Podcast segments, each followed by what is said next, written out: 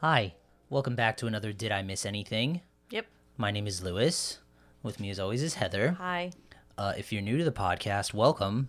This is the podcast where Heather and I have taken it upon ourselves to watch various movies and TV shows and listen to albums that were seemingly popular at one time or another, but Heather and I missed out on them when they were first a thing. We just didn't care. We at didn't. Um, the time. now we do. we do. to make this content.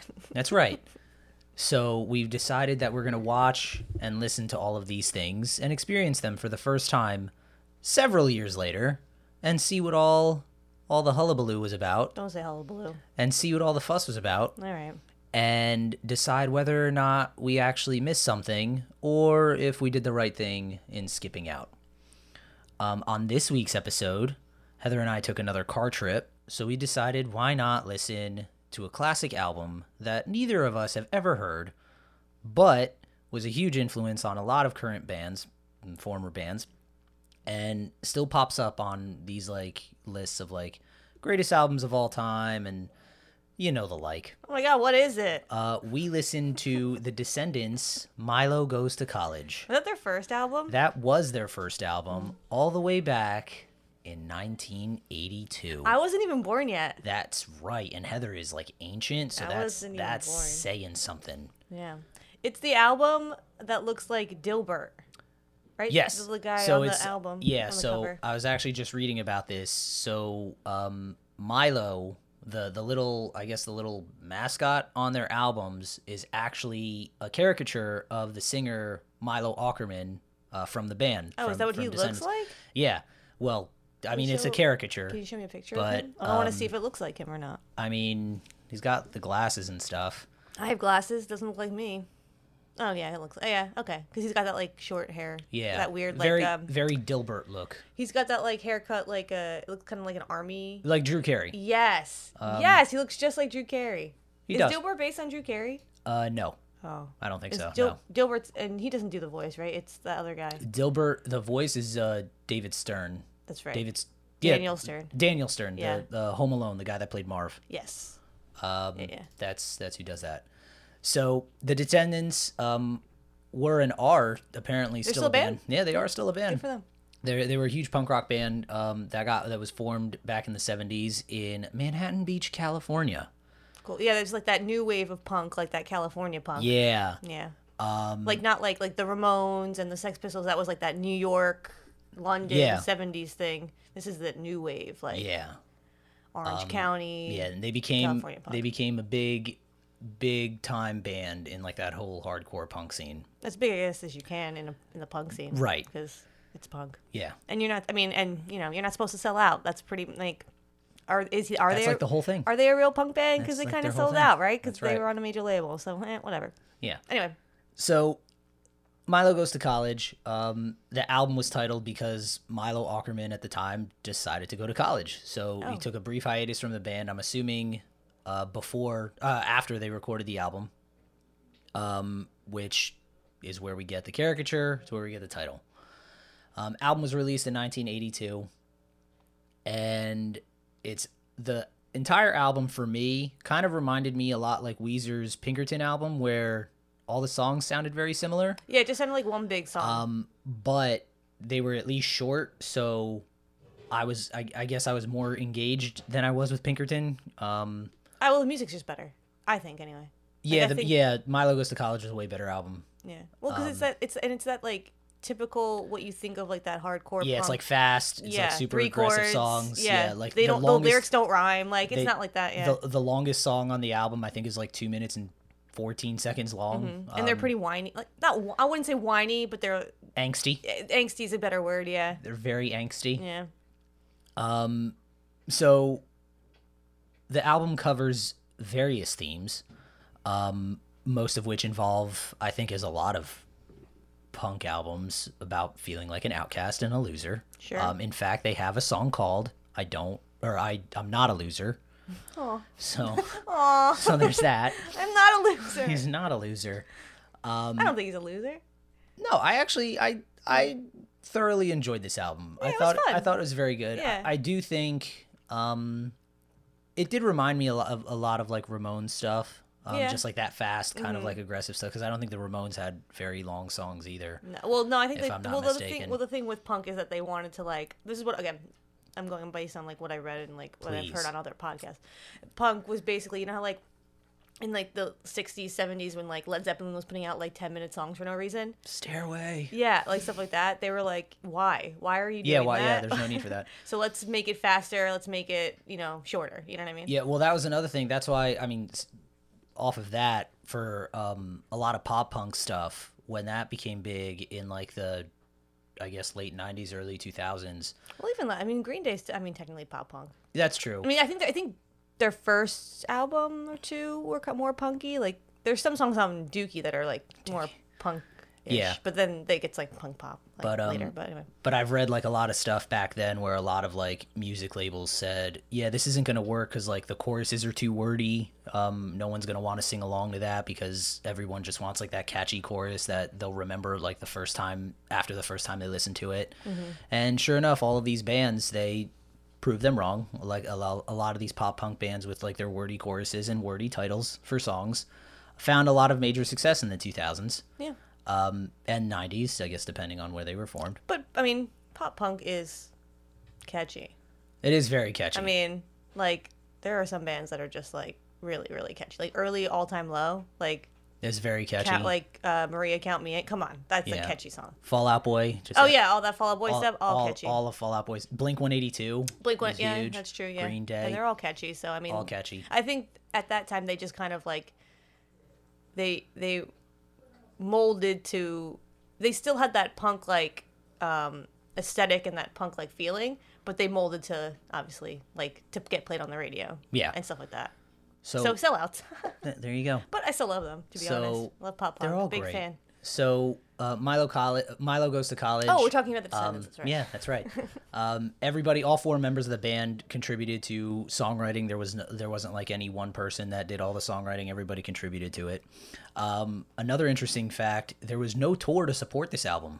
They they they didn't go on tour because Ackerman went to college.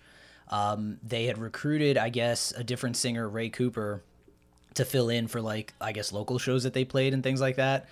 Um, and then Ackerman would join in, I guess, whenever he was off from school, uh, like summer break. And college did he go to? I actually don't know what college he went to. Actually, let's find that out. That's Oh crap! He has a PhD in biology from UC San Diego. good for him. Good for All him. right, that's cool. Oh, it um, oh, and he's got a postdoc. uh, He conducted postdoctoral research in molecular biology. Isn't that what um Mayim Interesting. Bialik did? Doesn't she have a PhD in mo- in um molecular I'm biology? gonna go with yes. I don't know. I know she's a neuroscientist. She's an actual neuroscientist. or, or no, oh no, that's what it is. I think it's I think yeah, I think it's neuroscience. I know she's an actual scientist, but, um, which is but crazy. yeah, or a he's- doctor. He's got a PhD degree from UC San Diego. so Good for him. good for him. All right. So I guess while Milo was away at school getting his PhD, No big deal. whatever. Um, they recruited this guy Ray Cooper to fill in for local shows. Um, To play this album.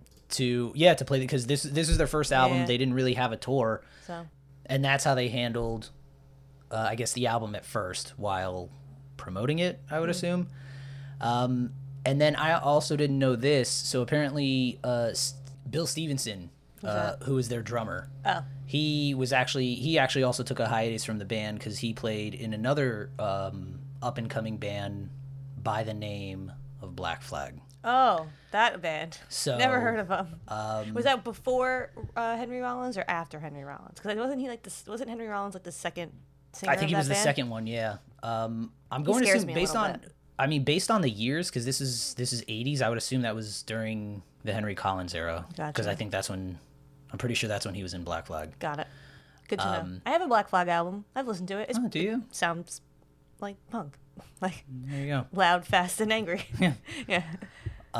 so the album itself uh currently and i think i think actually since its release it's cited as one of the most significant albums of the time for the 80s um a lot of current and former bands that were huge in the punk scene and even and later pop punk scene cite the descendants as their influence um bands some of them we've mentioned already blink 182 green day uh, no effects fallout boy all american rejects Um, a Taking lot. Back They're- Sunday? I think Taking Back Sunday. That's right. Actually, Taking Back Sunday. I was actually looking. They um, a lot of bands have covered um, songs from this album throughout the years. Taking Back Sunday did.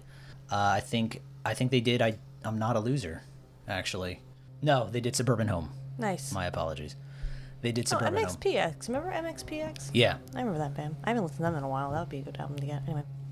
so this album i th- don't think i've seen one bad review on it um rolling stone gave it like four out of five stars Nice. uh it's it- it's always on the list it comes up uh spin magazine has listed it several times it's currently ranked 74th or it was ranked 74th in a 95 list for best alternative albums and 20th in a 2001 list for the 50 most in- essential punk records Oh, cool.